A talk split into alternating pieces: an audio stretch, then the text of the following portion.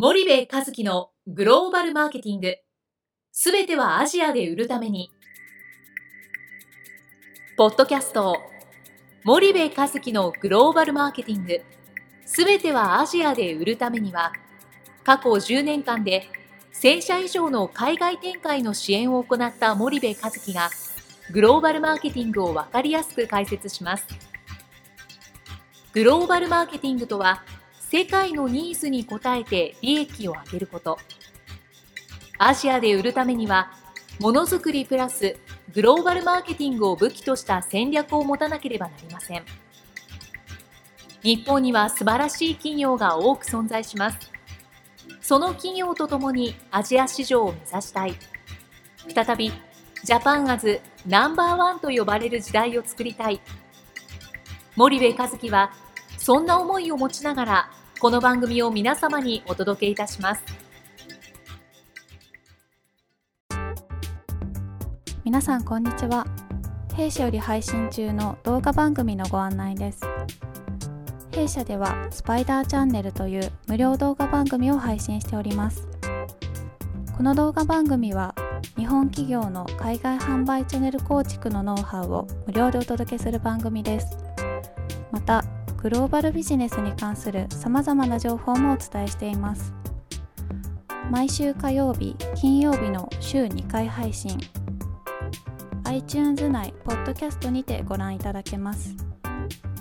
iTunes にて番組タイトル名スパイダーチャンネル。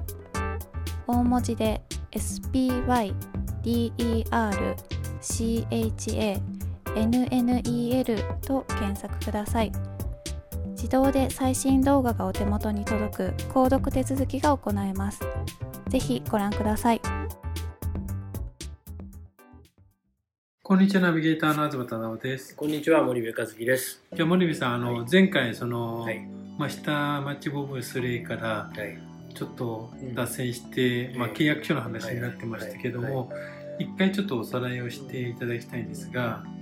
あの、まあ、前回の続きなんですけどね、えっ、ー、と、その、あの、言葉悪いんですけど、その、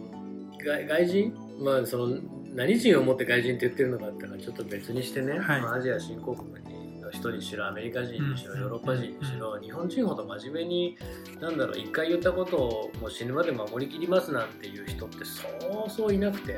まあ、これは比率の話ね、そういう人も当然中にはいるけどマジョリティはそうじゃないと。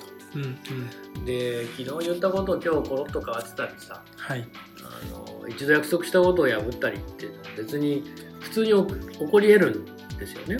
でそこに罪の意識ってそんなになくて、はい、だってあの時点ではこういう状況だああいう状況で、えー、こういう約束をしたけど、うん、そこから時間が経つ中でいろいろ情報も変わってきて環境も変わってきて状況も変わってきたんで、えー、約束は守れない、まあ、普通のことなんですよ、彼らにとっては。で日本人にとってはまあまあそうは言っても一度約束した頃だからさっていう話になりますよね。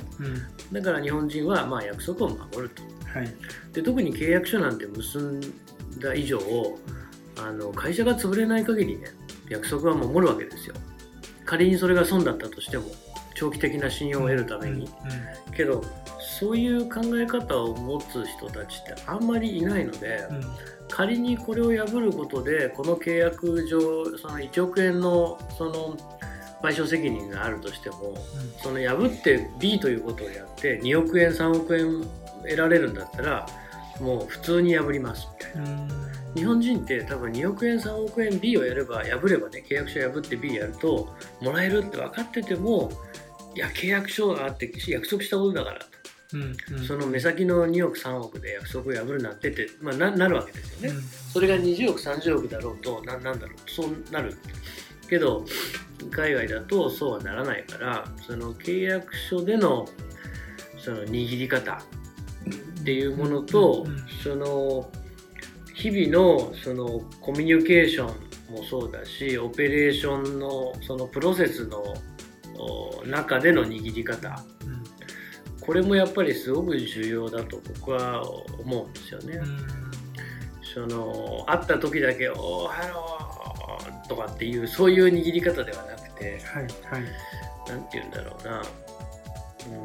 その常に相手があの表面上は仲いいんですよ、はい、ただ常に相手が自分にとって不利益な方向に進んだ時にその球を握りつぶせる状態にしておくっていうことがすごく重要で、うんうん、左手も右手も一つはリーガルの球を握りもう一つはその事業のオペレーションの球をしっかり握っておくっていうことがすごく重要で、うん、向こうが約束を破りそうになったらリーガルの球だけをギュギュッと締めてもですね向こうはそれ破ってきますから。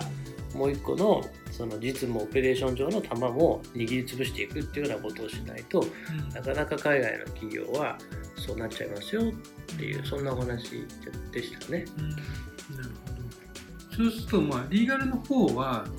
意外と、まあ、契約書がないっていうところもそうであると思うんですけどある程度大手になれば、法務部もあって、契約書をきちんとしてものがありますよね。はいそうすると、まあ、契約書上のリーガル面っていうのは、まあ、そんなに日本企業側から見ると問題はないと思うんですけど、うん、そうですね。そのもう一つの方っていうのは具体的にどんなところが課題なんですかね、あの契約書の方はね僕も大手のあのフォームを通過してる契約書何回もチェックしてあの過去にねチェックをしてきてるんでまあ言ったら守備は万全まあ、完璧すぎるぐらいの守備ですと。うん、で一方でもう一つのそのオペレーション上のその握りって非常にその難しいんだけどそのオペレーションって、まあ、日々のオペレーションじゃない、はいはい、そこにはやっぱり、えっと、コミュニケーションもあるしリレーションもあるし、えー、いろんなその関係があると思うんですよね。はいはいでそのそこ自体が例えばそのコミュニケーションを取ることでどれだけその握れるかっていう問題もあるでしょうし、オペレーション自体そもそもそれがないとなんだろう回らない状態にどれだけできるかっていうのもあの一つでしょうし、うん、なんだろうなその前回のボブスレーの話で言うとそれを使うことによって、うん、そのどういうメリットが、えー、その国なり、えー、ボブスレー協会なり選手なりにあったのかっていうところが一つあるじゃないですか。うん、でそれ以上のメリットを曲がった見方して申し訳ないですけど別の第三者が出してきたからそれを取ったっていうだけなわけですよね。だから常にその自分たちがやっているオペレーション以上の何かが外から来た時にどうなるかっていうことを考えるってことがオペレーションの玉を握るってことなんですよ。うんうん、契約書の玉を握るだけだったら契約書が破られるか破られないかだけを見てればいいじゃないですか。うん、けどそんなのが破られるってことを前提にすると今やっているオペレーションよりも例えば優れたもの相手にとって優位なものが出た時にどうなるんだろうっていうことを常にウォッチしていくと、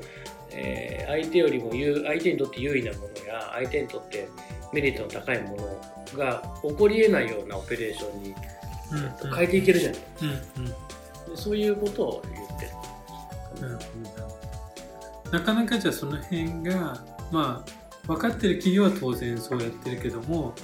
実際にやってみないとわからないっていうところが大きいという部分ですかね。そうだと思いますね。わかりました。じゃあ森部さん、今日はここまでにしたいと思います。ありがとうございました。はい、ありがとうございました。本日のポッドキャストはいかがでしたか？番組では森部和樹への質問をお待ちしております。ご質問は pod cast.spydergrp.com ポッドキャストアットマークスパイダー grp.com までお申し込みください。たくさんのご質問をお待ちしております。それではまた次回お目にかかりましょう。